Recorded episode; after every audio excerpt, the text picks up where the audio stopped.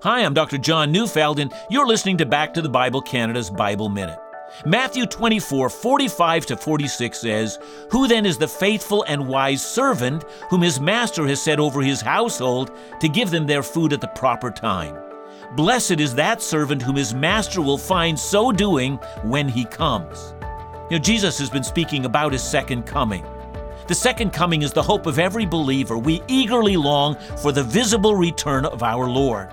Given that we have that hope, how are we to behave? And Jesus' answer is simple.